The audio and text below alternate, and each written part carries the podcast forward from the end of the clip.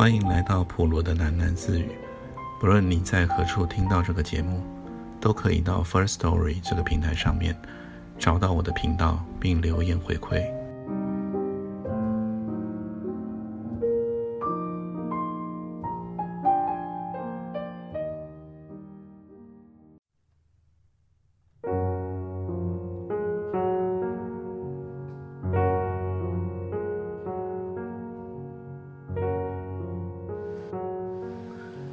第十一章，三小姐。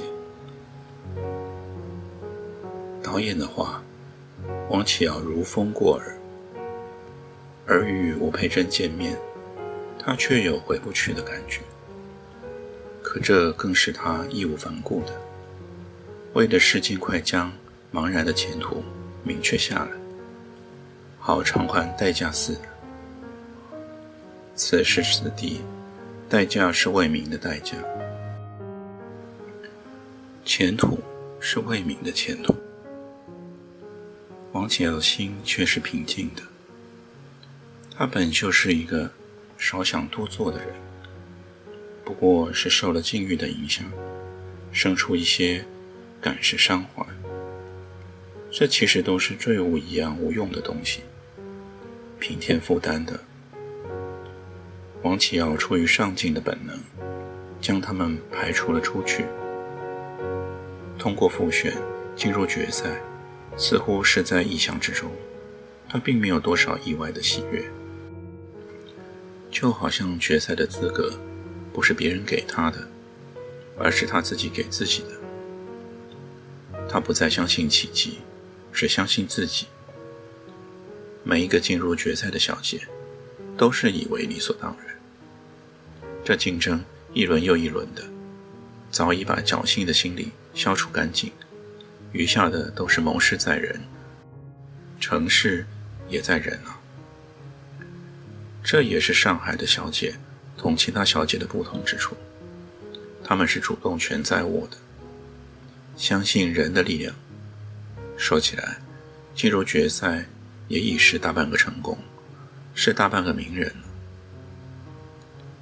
有上海的老店、名店主动上门来给王启尧免费做衣服的，在发表决赛名单的同时，也公布决赛时小姐们将三次出场。第一次是旗袍装，第二次是西洋装，第三次是结婚礼服。穿上结婚礼服出场，就好像小姐们都要出阁似的。于是社会上一时盛传，这些小姐都已经名花有主了，谁对谁也有名有姓的。决赛之前的日子，蒋家闭门谢客，只程先生例外，他是他们与外界的联络，所以他们人在家中坐，却知天下事的。王启尧和蒋丽丽母女，再加上程先生。四人着重商量的是这三次出场的服装问题。程先生认为，把结婚礼服放在压轴的位置是有真见识的，因为结婚礼服总是大同小异，照相馆橱窗里摆着的新娘照片都像是同一个人似的，是个大俗啊。而结婚礼服。又是最圣洁高贵，是服装之最，是个大雅。就看谁能一领结婚礼服的精髓。这次出场，是带有一些烈火真金的意思。他们三人听程先生说话，都听出了神。这女人的衣服穿在他们身上，心倒好像是长在了程先生的体内。他全懂的。程先生接着说：“对这结婚礼服，虽是有些无从着手，却也并非一无所措。可做的至少有两点：第一，就是利用对比，让第一次和第二次出场，给第三次开辟道路，做一个烘托。结婚礼服不是白吗？就先给个姹紫嫣红，结婚礼服不是纯吗？那就先给个缤纷五彩。结婚礼服不是天上仙境吗？那就先给个人间冷暖。把前面的文章给做足了，轰轰烈烈的，然后却是一个空谷回声。这就是第二点，王启尧要穿最简单的结婚礼服，最常见的，照相馆橱窗里的新娘那种，是退到了底的意思。其间的距离越拉开，效果就越强烈。难的是剪两套服装是个什么繁荣热闹法，这就要听你们女士的意思了。这时候，他们三个哪肯有什么意见呢？心里只有惭愧，做女人的要领全交给男人得去了，很失职的。倒是王启尧还剩几分主见，说。是受程先生启发，他便决定穿一身红和一身翠，好去领出那身白呀。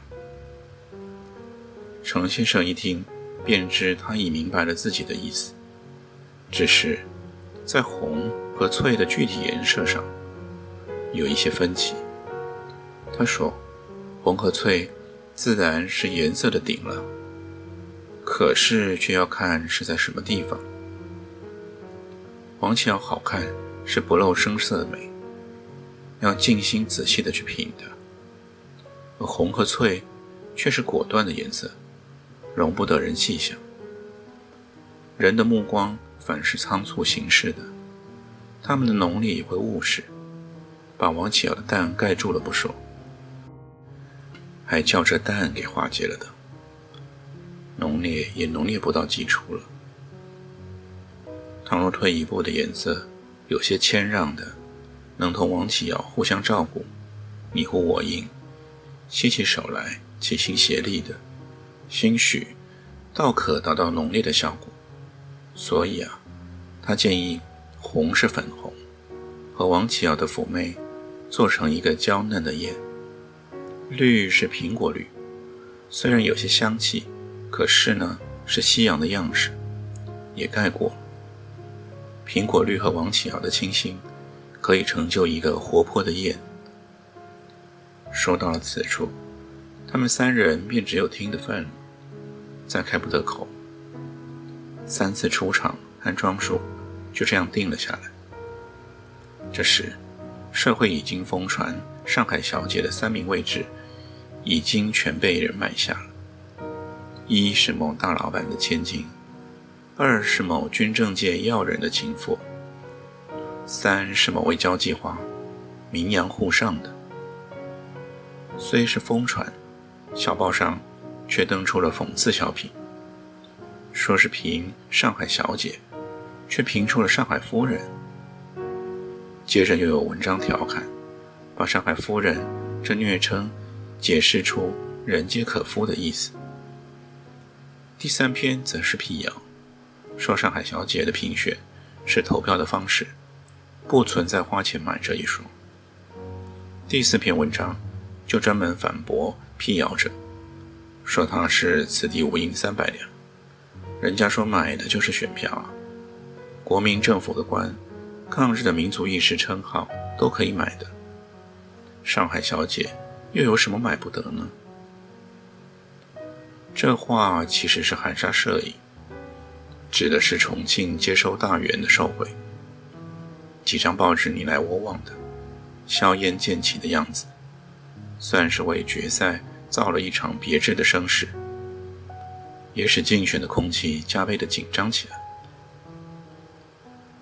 程先生出入蒋家越发的频繁，早来晚去的，也是临战的气氛。裁缝请进门，就再没离去过。三餐一宿的侍奉，好比贵客，同时又是伙计，是有几个师傅监工的。程先生自然是为首，蒋丽丽算一个，他母亲也算一个，再有王启阳，鸡蛋里挑骨头，一个针脚不许错。他挑剔着这些，心里是有些委屈的。难道这就是他的人生吗？那么微乎其微的。又是角角落落的心思都用尽的样子。他明知那裁缝的活儿是好的没法再好了，却有意找茬的说不好。看着裁缝为难，自己的委屈非但没有减少，还加了些为人家的。粉红旗袍缎子上的绣花，却是温暖着他的心。那细针密线，绣的都是他的希望了！滚边滚的也是希望，看着会掉泪的。即使事情不成，也不怪他的。苹果绿的洋装的裙肩，则要洒脱的躲。开司米的面料，把光给收了进去，沉下去，稳住了心的。结婚礼服的白，可是百感交集啊，有千万句话要说，终还是哑口无言。其实，最是你知我知，天知地知啊，是善解里的善解。这些衣服，都是要与他共赴前程的，是他孤独中的伴侣。他与他们啊，是有肌肤之亲的，是心贴着心。这也是有些叫人委屈的。临到头，谁也帮不上忙，只撇下了他自己似的。临近决赛的日子，住在人家家里是叫人委屈啊。报纸传播的谣言，更叫人委屈。蒋家母女和程先生待他好，是委屈加委屈。这些委屈都是憋在心里，看上去依然如故，谁也看不出来。都照着自己的意思，奔忙和着急，难免有些乱的。王启尧反倒是乱中的一个镇定，在小报的笔仗、衣料的粉红嫩绿，还有抱在心里的委屈中，决赛的那一天，一分一秒的来临了。投票的方式也是宴请手笔，有万众风流啊！台前一排花篮。记着各小姐的芳名，有意与哪一位，便将手中的康乃馨投进了哪一位的花篮。康乃馨有白色和红色两种，摆满了前厅，一百元钱一朵。卖花的钱捐给河南的灾民。这城市所有的康乃馨都集中到了新鲜林花园的前厅。康乃馨的舞池似的，红和白都是风情的颜色，花香更是风情啊！这一天的晚上，连天上的星星都变成了康乃馨，也在向人间散播风情。这晚上的灯啊，真是了不得，都在诉说着衷肠，人心荡漾的没有法说。灯下的梧桐也是有衷肠的。只是不熟，车水马龙，是啦啦队一样鼓动，川流不息的，不让人消停。这城市的尽头啊，足得了不得啊！不知人事不知愁的，立志将世上的快乐都享尽。新仙岭门前的灯是起雾的，厅里的康乃馨也是起雾的，而且漫了出来。聚起了一层云。新闻记者的闪光灯是云里的雷电。顷刻之间，酿成一场风流雨。小姐们的轿车来了一辆辆的。出轿车的一幕是最初的亮相。人们目不暇接的胡乱喝着彩，掀起了第一个高潮。